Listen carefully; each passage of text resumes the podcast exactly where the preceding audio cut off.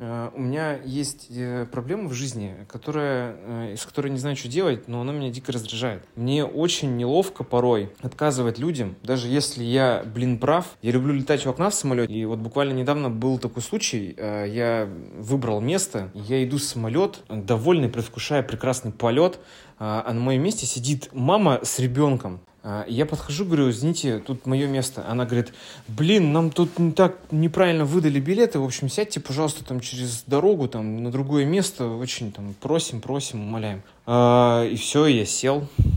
Хотя это, блин, мое место, я там хотел сидеть. Почему я должен отказывать? Почему он точно должен соглашаться? Но я согласился, сел у прохода, а я ненавижу у прохода летать. И весь полет я думал только о том, что она сидит и смотрит в мое окно. Я оправдывал это тем, что ее сын будет спокоен, потому что рядом мама. Если бы ты был атлантом, что бы ты сказал?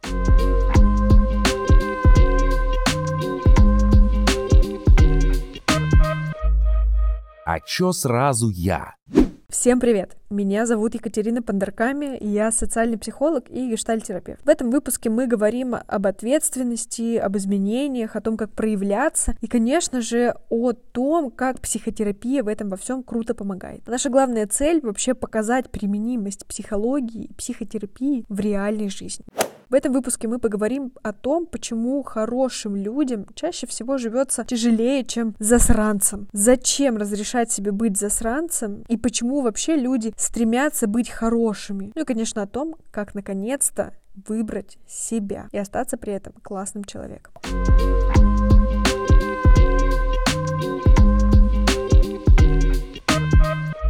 В этом аудио, которое вы только что слышали, ключевое слово «неловко». Вот, то есть тут сказать неловко, тут вроде как-то странно, непонятно, стрёмно, вот что-то не то. Но во всех случаях я решаю выбирать другого вместо себя. У меня есть выбор. Сделать так, как мне хочется, или сделать так, чтобы ему было лучше. Во всех случаях я выбираю другого. А значит, я делаю этого человека более важным, чем я сам. А, представьте, что у вас внутри есть две части, я их называю птичками. Птичка-засранка и птичка-самозванка. Птичка-засранка, она думает в первую очередь про себя, а потом уже, знаете, по такому остаточному принципу про других. Она решает, насколько ей комфортно, а, насколько это послужит для ее блага, насколько ей будет хорошо от происходящего, насколько ей будет удобно, быстро, лояльно и так далее. А все остальное если останутся силы. Вторая птичка — это птичка-самозванка. И птичка-самозванка, она думает всегда в первую очередь про других людей. А что, если подумают? А что соседи скажут?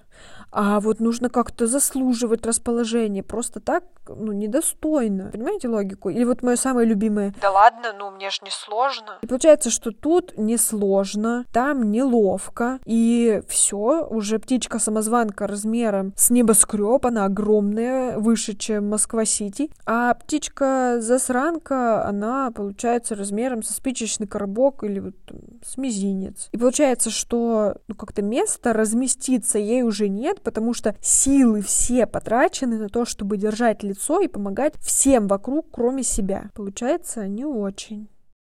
У хороших девочек и у хороших мальчиков часто есть определенного рода сложности. А эти сложности, как правило, связаны с тем, что вот хорошие девочки и мальчики, они, они не умеют желать. Им сложно выбирать, чего они хотят прямо сейчас. Они могут долго не знать, кем они хотят стать, что они хотят делать. Доходит вообще до такого, что они не знают, а что они хотят есть, а где они хотят отдыхать, а что они вообще любят делать, кроме работы. Потому что они привыкли заслуживать вот это это бесконечные а, отношения к себе хорошие, бесконечное признание, только вот на каких-то гонках. И, в общем-то, сложно им желать, сложно не держать лицо, и у них, как правило, энергии меньше, знаете, такой жизненной, потому что эта вся жизненная энергия уходит на то, чтобы, ну, в общем-то, держать лицо, соответствовать портрету, держать фамилию, ну и все сил на то, чтобы реализовывать себя, уже не остается.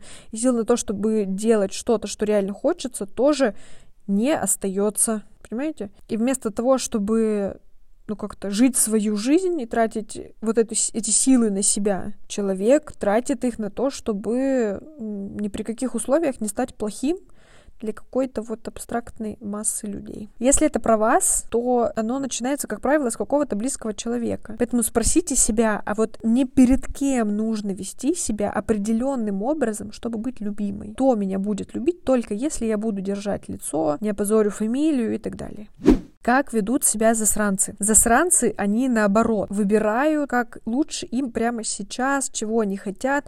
И знаете, они почему-то не думают. О, а что скажут соседи? Ой, А как я буду выглядеть в глазах других? И им в целом живется легче, э, потому что они не чувствуют себя, знаете, уничтоженными от одного неодобрительного взгляда, от какого-то вот вздоха пассивно-агрессивного или от э, молчания. Плюс, опять же, нужно учитывать нюанс про реальность. В реальности все всегда должно быть в балансе. Не будет такого, что вы либо самозванец, у вас вообще нет никакой собственной жизни, либо засранец, и вы живете только для себя, и никого в вашей жизни другого нет. Реальность это про баланс, про то, что я могу выбирать между собой и другим, но выбираю я не из чувства стыда, страха или вины, или там какого-то опасения, что вот от меня могут отказаться, или я стану каким-то не таким. А из того, что у меня сейчас сил так много, что их хватит не только на меня, но еще на кого-то. Это всегда про баланс. Реальность — это про баланс.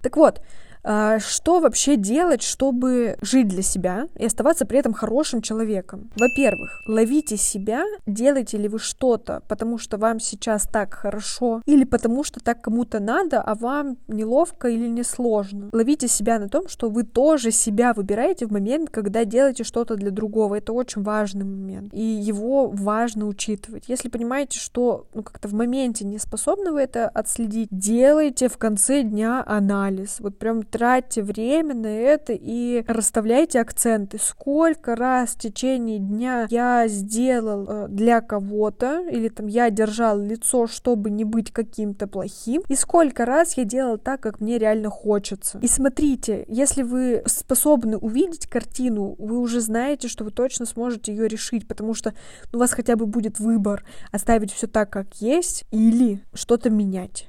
Дальше наклеивайте стикеры с напоминанием, что с вами все нормально. Это кажется странным, это кажется, знаете, какими-то э, аффирмациями из Ютуба и так далее. А практика показывает, что люди, которые делают это на протяжении полугода, реально меняет свою жизнь.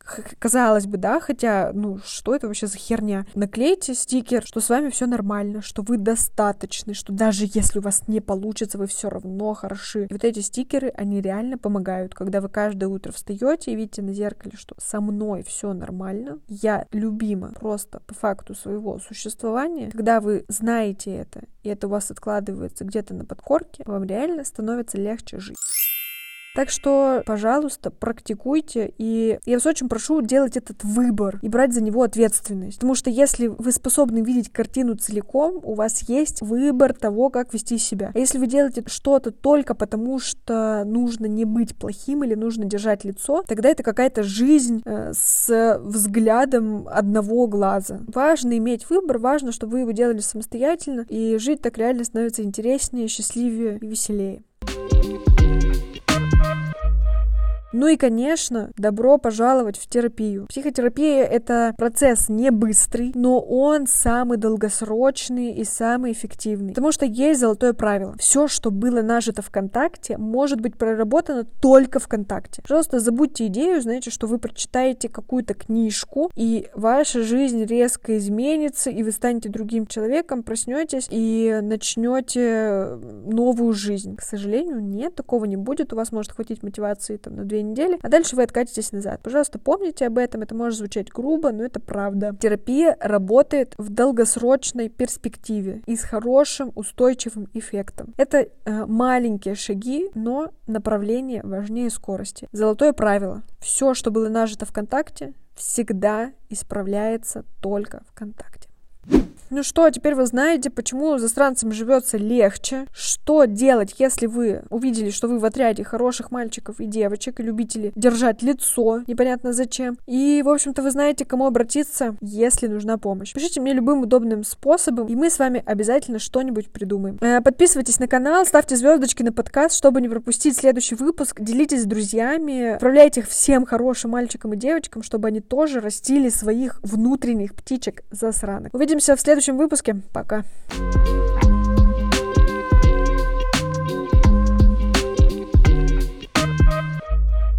А чё сразу я?